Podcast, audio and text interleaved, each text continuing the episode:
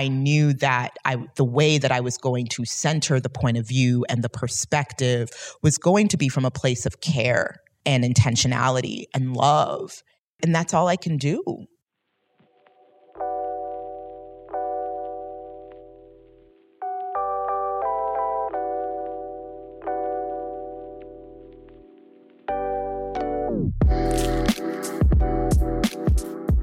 Hello, and welcome back to The Director's Cut, brought to you by the Directors Guild of America. In this episode, a grieving mother uses her pain to open the eyes of the world to the horrors of racism in director Chinonye Chukwu's biographical drama, Till. Based on the true story of Mamie Till-Mobley, the film recounts her relentless pursuit of justice for her fourteen-year-old son, Emmett Till, who in nineteen fifty-five was lynched while visiting his cousins in Mississippi. In addition to Till, Chukwu's other directorial credits include the feature film Clemency and an episode of Sorry for Your Loss. Following a recent screening of the film at the D G A Theater in Los Angeles, Chukwu spoke with director David Oyelowo about filming Till. Listen on for their spoiler-filled conversation.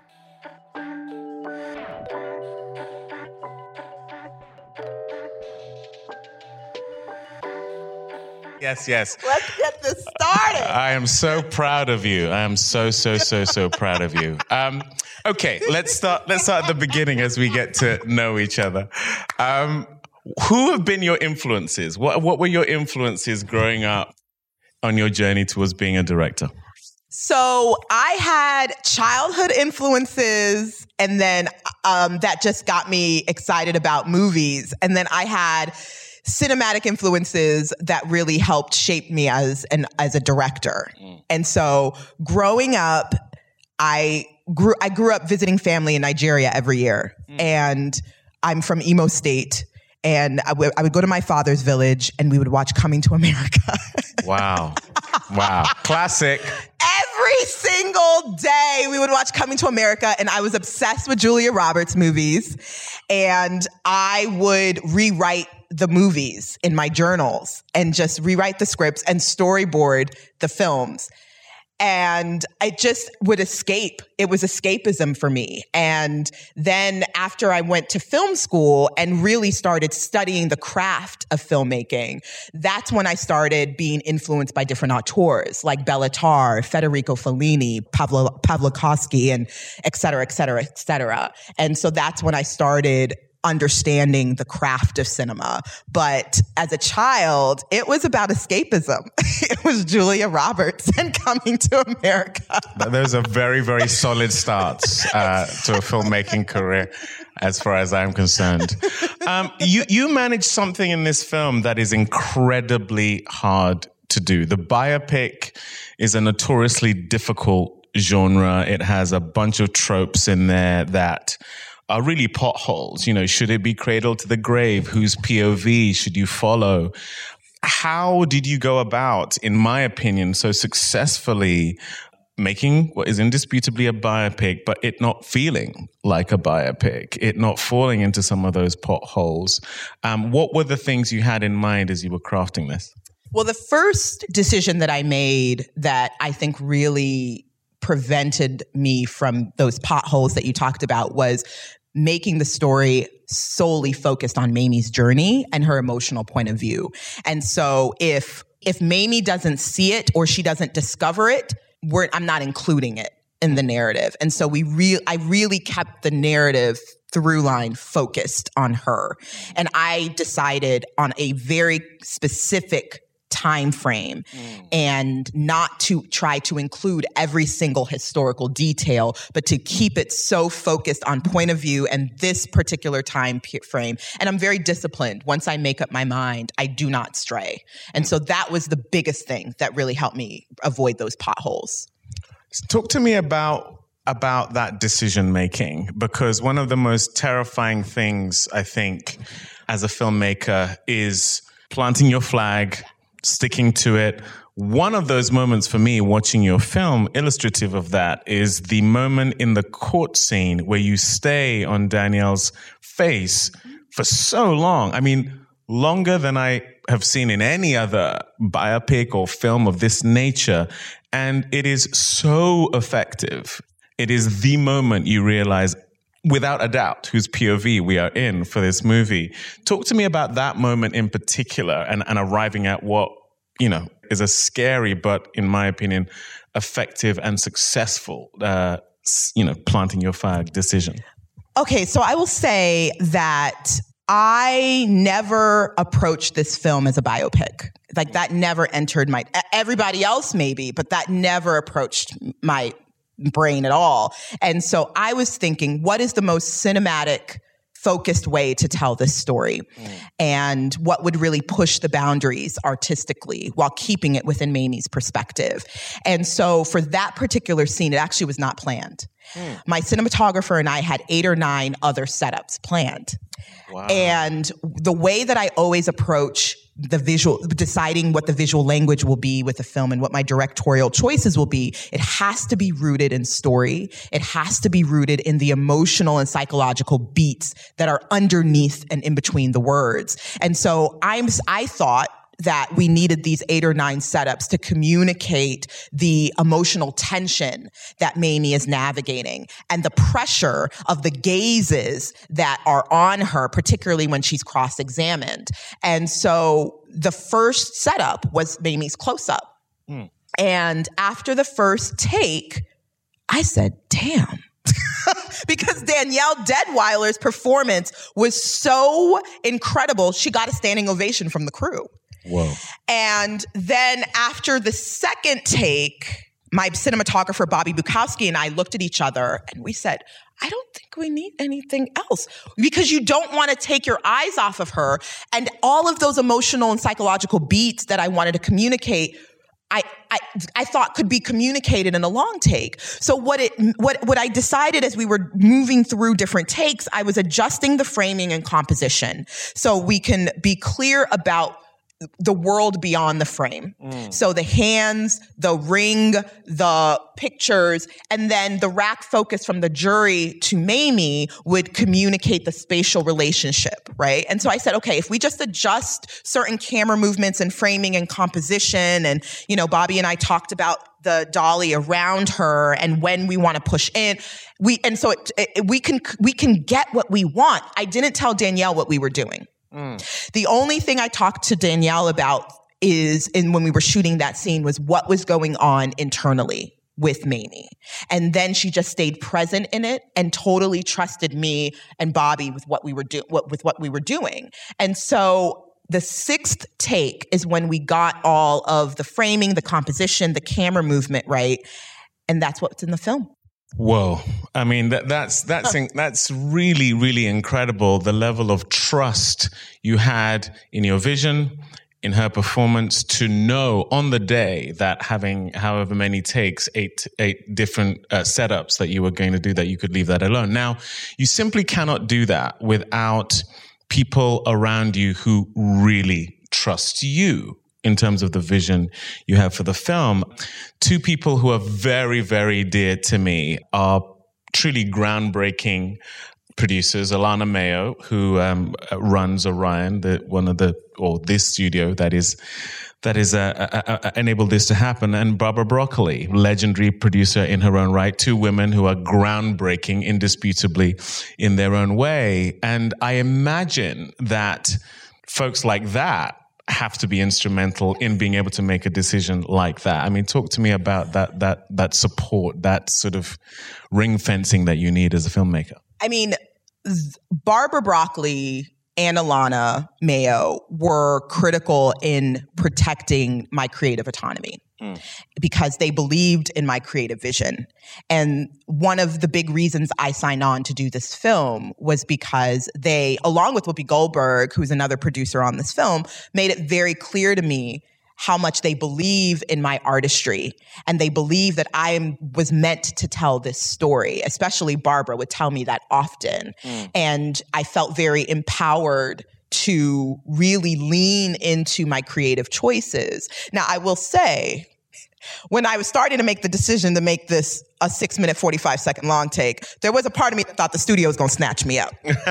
Now, listen, this is my first studio film. So I talked to a lot of directors to, right. before making this film to get advice and words of wisdom, and they all said it's going to be a horrible experience. Wow. Wow. They wow. said, girl, brace yourself. Mm. It's going to be a fight, blah, blah, blah, blah, blah. And so I was ready, and and, you know, I talked about it with Barbara on the day. One of the m- most incredible things about Barbara, who is one of the most legendary, iconic, and busiest producers, is that she was on set every day.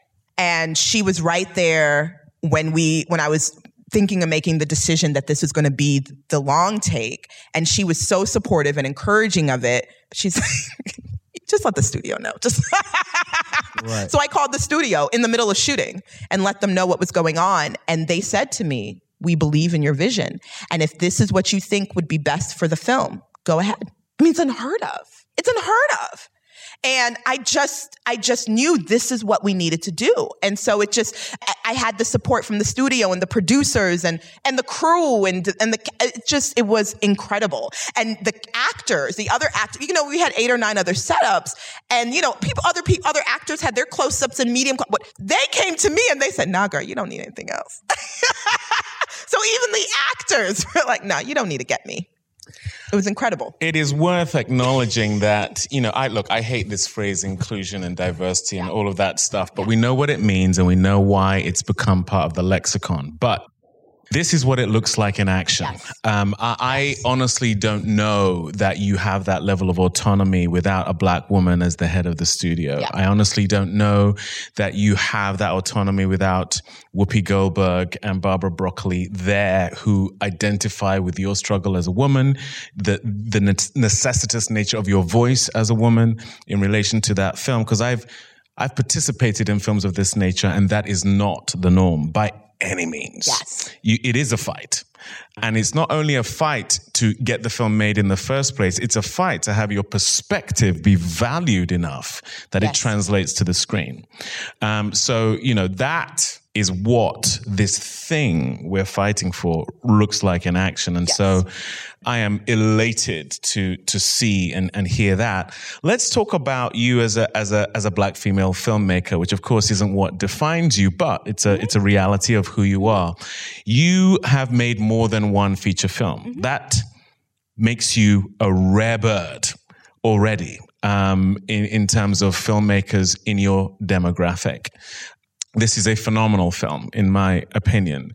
The world should be your oyster going forward. But we know that the world isn't fair, mm-hmm. and what should happen is not always what does happen. Now, clearly, you're very intentional with the choices you make as a filmmaker. I have to believe that applies to what you hope your journey going forward as a filmmaker will be. How are you hoping to navigate the fact that you're already rare, considering you are still going to be new to uh, people who are who are coming to know your work? I think that for me, the most important thing is to be grounded within myself, mm. to be grounded within my joy, to be grounded within my peace, to detach from the ego of filmmaking and the business of filmmaking, mm. to be clear, to be silent with, you know, and to kind of step away from the, the noise, good, bad, and everything in between. And to be clear within myself about what it is that I want. Mm. You know, I didn't... So when I made my last film, Clemency, I was... So I've been wanting to be a filmmaker since I was thirteen. And I decided that, you know, child of Nigerian immigrants, they're like, they're not having that, right? So... I know it well. Woo! They're like, filmmaking for what? Um, and so I, it wasn't until I was twenty, twenty-one that I decided to pursue filmmaking. Wow. I, I changed my major behind my parents' back. They still don't know what I, my, my degree is in. Um, and um, and I've been really pushing, you know, I'm thirty-seven now, so it's been almost twenty years that I've really been pushing and pushing and making films and just staying in the craft, staying in the work. No knowledge of the business of filmmaking. I just was like, I need to grow and expand as an artist, as a filmmaker, and as a storyteller. And so when I made my last film, Clemency, Um, the only reason I moved to L A, you know, I was, so I was a film professor for ten years, and I created a film program in women's prisons in Ohio. I had a very, very full life that was not, had nothing to do with the business of filmmaking. And so I moved to L A when I was thirty-three, only because that was where we had to shoot my last film. And I didn't know the difference between, an, I didn't know what an agent was. I didn't know the difference between a C A A or a freaking W G A or whatever, you know, and it, and I value that because I had the opportunity to develop myself as a human being separate from this industry and to have a life that has nothing to do with the business of film. And even though I'm so incredibly passionate about the work that I do, it, my joy is not tied to this. And so that I take, that is a source of power for me, and it helps me be able to say no, helps me be, helps me to get clarity about what I want for me and not for anybody else. And so I really lean on that, and I'm, I, I, that will be my guide moving forward, no matter what happens, what comes of this Till journey. Well, you are going to be just fine um, with, with that attitude, because the reality is that you are being thrust into this thing called award season, and it is a it is a doozy. And so, you know, that that what you're talking about there is how to survive it, in my opinion. Uh, let's talk about Danielle. Yes. and, and this uh, incredible central performance. Um, I mean, I... There were so many moments as an actor watching the film that I uh, found myself, you know, you're watching a great performance, I think, as an actor, when you are gawping at it, you are in a state of stasis, and it's not till moments have gone by, you go, I don't know how she how she did that. The the thing that she has elicited in me to feel. You, you're watching a good performance when you can see the work, and you're kind of going, oh, okay, that's a good choice. Oh, I see what they're doing there. But, you know, she somehow, for me anyway, transcended that and was so in it. Yes. You could tell that there was a complete surrender to this, to this offering, this place of service that she was in to deliver this performance. Talk to me about casting her, finding her, getting this performance out of her. I mean, Danielle's a revelation. um, we were looking for our Mamie for months, and then she sent an audition tape, and she blew me away. And I remember texting Barbara, like, check out this tape, O M G. And Barbara's like, O M G. When I cast actors, particularly actors in leading roles, I tend to look at this. Can they communicate a story with their eyes? Can they really... Can they commu- Can they really communicate what's going on underneath and in between the words without saying a word? Can they hold and command a screen? And Danielle checked all those boxes with her audition tape, with her callbacks, with her director session, with her chem read with with with uh, Jalen, who plays Emmett Till, and she was so she looked at this performance as service, mm. as an offering, and she would say that often. And so um, she dove into the research, and we spent several months before shooting going through every single emotional and psychological beat and nuance of the script multiple times. And we would talk every single day for months about the research and discoveries. And um, you know, she'd rehearse with different actors, and the rehearsals were largely about getting into the emotional psychology of the characters and, and and what's going on in the silences. And so for her for her for the director session, for the callback before she was officially cast, It, she did. We went through the scene where she's looking at Emmett's body, and there's no dialogue. But we, but we talked about it in terms of where Mamie begins emotionally at the beginning, and where she, what is her arc by the end of that scene, and what leads, what are the emotional beats that lead her to that place. And so um, that's the that's how we talked about every scene. And on the days when we were shooting, that's how we talked about it, you know, um, and that's how I talked with all the other actors. And she was just able to take it to a, I mean, a transcendent place. Well, I, I certainly agree with you there. Um, you, you mentioned the scene with the body. And, and one of the things that really struck me watching the film was not only what we got to see, but the things that we didn't. get to see, which I, I thought was incredibly disciplined and judicious and um, thoughtful on, on your part. The moment we got to see the body, because I wondered, are we going to get to see the body? And somehow it was as impactful as you would hope. And I wondered whether we would see it or not. And then there were times where we didn't see it. We were seeing people react to it. And that was impactful in its own way. But one of the things that really struck me is we seldom or barely got to see the faces of the violators of Emmett Till, which was a very clearly deliberate choice, but effective. Um, I have my own theories as to why you did that, but, you know, I have you here, so I'm going to ask. Now I'm curious about what your theories are. no, no, no, you go first. um, there's one close-up of a white person in this film, mm. and that is of Carolyn Bryant. Right. Um, and it was a very deliberate choice because I wanted to center the Black people who are in this story mm. and make this film through their their point of view, their gaze, their emotional point of view, um, primarily Mamie's point of view. And, you know, I think about this the, when thinking when constructing the scene where Moses testifies, for instance, that is a scene about him stepping into his power. Mm. It is not a scene about J W and Roy's reaction. I don't give a damn about their reaction. Mm. It is about Moses and his strength and his power and his resilience. And so I really wanted to center the the strength, the power, and the beauty of Black people above all. And there's a, there, I think that it is a political act at times where you choose to face the camera. And so I was really intentional about that. And that was an extension of my act of resistance in making this film. Yeah. Thank you. Thankfully, that was my theory. So, uh, um, speaking of that, uh, there is something very unique and specific. Almost no, in my opinion, white filmmaker will have to deal with this, which is the very specific fact of racial trauma, mm-hmm. expectation, mm-hmm. history mm-hmm. that you step into when you tell a story like this. You simply will not please everyone. Mm-hmm.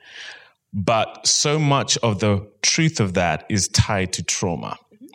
How do you go into telling a story like this, knowing that that is something you are going to have to face almost politically? It's not like just making a film and go, this is my art, I'm going to... You are about to face many people who knew, know, and of course, as they should, what happened with Emmett Till.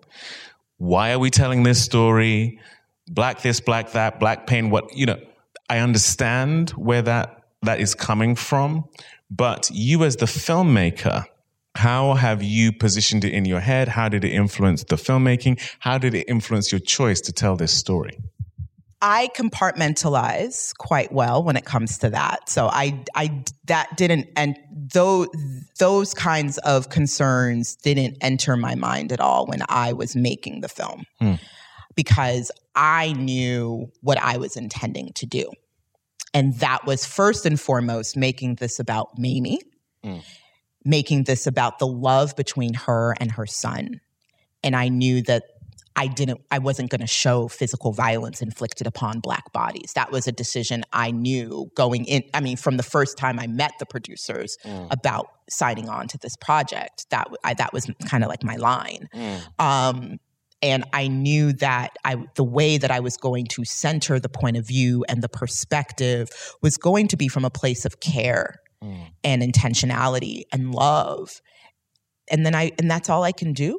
And then I release it unto the world, you know, and really I'm thankful that I, I'm partnered with a studio and U A R, United Artists Releasing, who's really intentional about getting the word out in positioning this film so people understand that that is, that's the intention behind the film and that's how the film has been made with from a place of critical care um, and and self-empowerment and not trauma.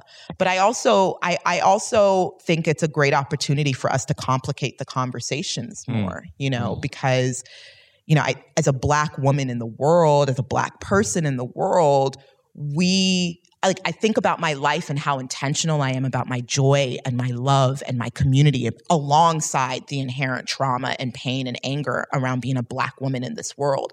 All of that can exist and does exist alongside each other, mm. right? And so just because there are moments of pain or trauma doesn't negate all the other stuff, mm. you know? Like that's that's like that's that's the reality of being a Black person in this world, mm. you know? And so I hope that we can get to a place where we can complicate that conversation. But it's like I under like I understand the the hesitation because I also, I didn't want to recreate the physical violence inflicted upon. I didn't want to recreate it. I didn't want to watch it.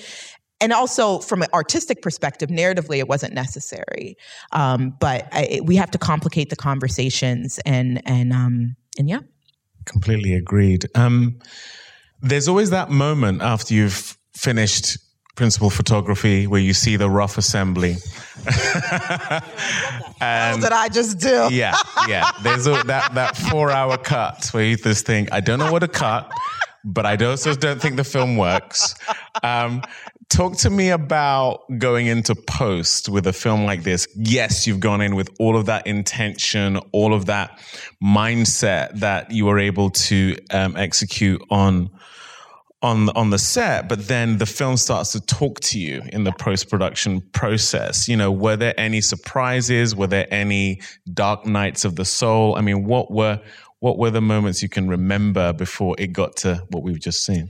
So I'm not precious about anything in post at all. I'm usually the one who has to tell my editor to cut more because I actually get, I'm incredibly clear mm. in post about what we're going to cut and what's not working. Like mm. as we're shooting some things and, you know, as we're shooting certain scenes, I knew certain scenes were not going to make it in post. I wow. just knew. Um, and it just either wasn't narratively necessary or it, it didn't quite work or whatnot.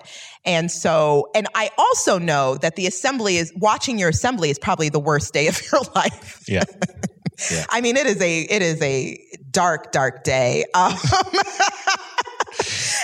And and so I, I emotionally prepared for it. And um, it's process. It's part of the process. Mm. And so I'm also a very... So so the first day of assembly happens and I come with you... I usually come with a clarity about what we need to cut. I was like, listen, and Ron, who's my phenomenal editor, I already told... I was like, listen, Ron, I know this is not going to work. This is not going to work. This is not going to work. This is not going to work. But we watch it all and... Um, It, the assembly was actually a lot better than I thought it was going to be. I didn't have like, I didn't like regret my decision to be a filmmaker like I often do when I watch an assembly. Yeah. Um, and then we get to work and then we just, it, I, I watch it all. So, because I, it's important for me, my process, the way my brain works, I need to see where the arc, the arc, I need to get a clear, I need to know where we're going. And then we take it piece by piece and figure out how we're going to get there. And that's and that's what we did. And uh, I'm not, like I said, I'm not precious about anything. There was there was actually quite a bit that we cut mm. um, because it just wasn't narratively necessary, or it wasn't, um, it just didn't quite work. And uh, and I had no problem getting rid of it. Like I literally have no problem getting rid of anything. Wow. At all. I mean, at all. um, wow. Because what's important is is is the film and and yeah, the yeah, and yeah. and. The only thing that y'all are going to see is what's kept in. Mm. And so, uh, but I am precious about that window of time that my editor and I have where the producers and the studio can't bother us. Mm. And it's, we, it's just me and my editor and, you know, lovely Barbara's in the audience. And so was Fred Zola, our producers. And I'm sure that was kind of... of killing them, but I, they were forbidden from watching anything. Like I really just want that time between me and my editor and no voices in my head. And we just got to figure it out and, and be, and fine tune what story it is that we want to tell. And thankfully the story I wanted to tell happens to be the story that ended up on screen. We just had to fine tune and cut some of the fat. That's beautiful. I love it. I love it. Um, okay, we don't have much time left. Uh, if there are any questions anyone has, I have more questions. I could be here all night. Um, oh, very good. Um, do you got a, a mic for this person? Grab a mic. Um, and while that's happening, very quickly, Whoopi Goldberg in this yes. film, that that moment where she on the bed. Yes. Oh my Lord. I mean, uh, we know she's a great actress, but there's a bunch of other stuff she's been doing since we've seen her doing a lot of acting. It really reminded me of how great of an actress she is. And it was just such a simple moment, barely any words, you know. Danielle comes and sits next to her on the bed. So powerful, so impactful. Just quickly, while uh, before uh, this next question, Whoopi Goldberg, talk to I me. mean, she she's... one of, I mean, she's a legend for a reason and an icon, but she's so humble and she was so receptive um, and desiring of direction and just, and, and just humble to the process. And so we actually, we, we did, we did several takes of that scene, di- very different ways. Mm. And she just wanted to try a lot of things. And it was great um, to, to just explore. And it was a much longer take. I mean, we cut a lot. Mm. Um, and she was just so warm and open, and it was just fun to play with her. And it, I mean, there was part of me I was like, "Oh my God, I'm directing Whoopi Goldberg." Um, but she, she was, she, she really just was like, "I'm just an actor, and just direct me." And so we went, we, we, we, we, we played and we explored. Beautiful. She's wonderful in it. Okay, um, this gentleman has a question. Yeah, um, I believe that day we had a member of the Till family on set. Is that right? Yeah, yeah, we had a member of the Till family on set, and so that was so that was a that that was very powerful, and there was spiritual energy there, and the performance of Aunt, the, of Keisha, who plays Auntie Lizzie. Mm. I mean, that kind of took us out. And that was, I mean, she was great, but we weren't expecting that. I mean, that came from like a deep, soulful place. That in com- combination with the choir and their singing. I mean, it was, it was, nothing changed in terms of how I planned on how to, we, I wanted to direct it and shoot it. But the, the, the channeling and the spiritual energy and, and just the, it just was so palpable. And I, you know, Keisha, who plays Auntie Lizzie, after the, fr- she, she gave her body to that performance, and you could hear a pin drop. And I knew that I needed to restrict the takes to two. And I told the crew, no matter what happens, this is all we're getting, two takes, because she, there, I mean, after the first take, she could barely walk.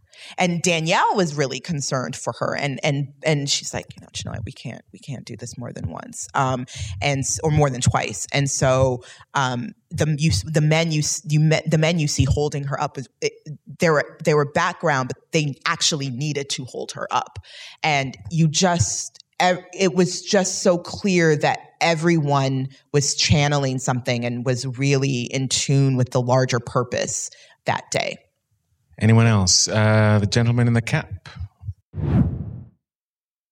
That's a very good question. Um, so in terms of on-set well-being, we had a therapist on set every day. Wow. And so she was incredible um, and available to cast and crew to process um, in real time, to process before shooting, to process after shooting.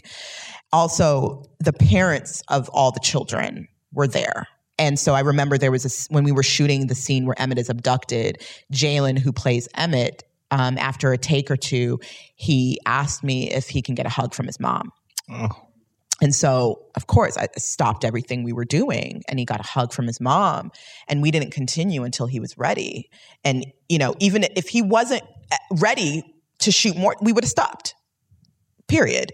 You know, um, and so whatever people needed in the moment, I was very mindful of and protective of. And that was the priority above all. Um, also, constant conversation. I'm quite protective of the actors and the crew that I work with. And so I was constantly asking people about, you know, what do you need? What, you, how are you doing? Danielle and I would, to this day, have constant conversations about well-being, and now it's like well-being to get us out of the place that we had to go to to make this film. And Barbara, who's in, who's here with us, and I know she's going to kill me for acknowledging her, but she's in the back. Uh, Barbara is very motherly. Mm-hmm. And uh, I joke about this, but she has a bag. It's a large bag that she carries with her everywhere. And she, you literally can get anything from Excedrin to a granola bar. You just have to ask her. She and she, or not, because she will uh, she will bring out the sunscreen. She will bring, I mean, the sunscreen. It's just she just she it was just it was just like taking care of you and whatever you needed, and and and she was so fiercely protective of everybody. And so that in addition so in addition to, you know, the other producers, myself, Um, we were all very, very protective of everybody. And we all supported each other. You know, when we were shooting the scene where Mamie is receiving Emmett's body at the train station, Danielle physically could not walk in between takes because it, she, it was a full body offering. And Sean Patrick Thomas, who plays Jean, physically helped her into the wheelchair and was taking care of her in between takes. And it was just so beautiful to see that kind of care amongst the amongst actors. Um, and so that's that's the kind of care that we that we did on set. And then I have to admit, I could have done a much better job with my own personal self-care. But it was a lesson that I learned in making Till about the things I need to do moving forward to protect my well-being, because honestly, I did not do a good job. But I'm I'm I'm making up for that now. Amazing, amazing. Like I say, we could be here all evening. Sorry, anyone who didn't get to ask a question. I am just so proud of you. I, I can't even begin to tell you. I can uh, attest to Barbara Broccoli's uh, motherly nature. Have you tasted her tiramisu? No, she made tiramisu. Barbara, where's my tiramisu? Okay, we're going to have to figure something out. It's going to happen at my house, Barbara, yes! Again. I heard um, she's a great cook. She's a very, very great cook. Um, so proud of you. So proud of Thank this you. Film. Congratulations. It's an extraordinary piece of work. Thank you. Thank you so Give much. Give it up for Chinonye. Thank you all. And Till. Thank you, everyone. Good night. Thank you so much. Thanks for listening to another D G A Q and A. The Director's Cut is available wherever you listen to podcasts. And please share, subscribe, rate, and review. We'd love to hear your feedback, and you can help fellow film buffs find the show. Thanks again for listening, and we'll see you next time. This podcast is produced by the Directors Guild of America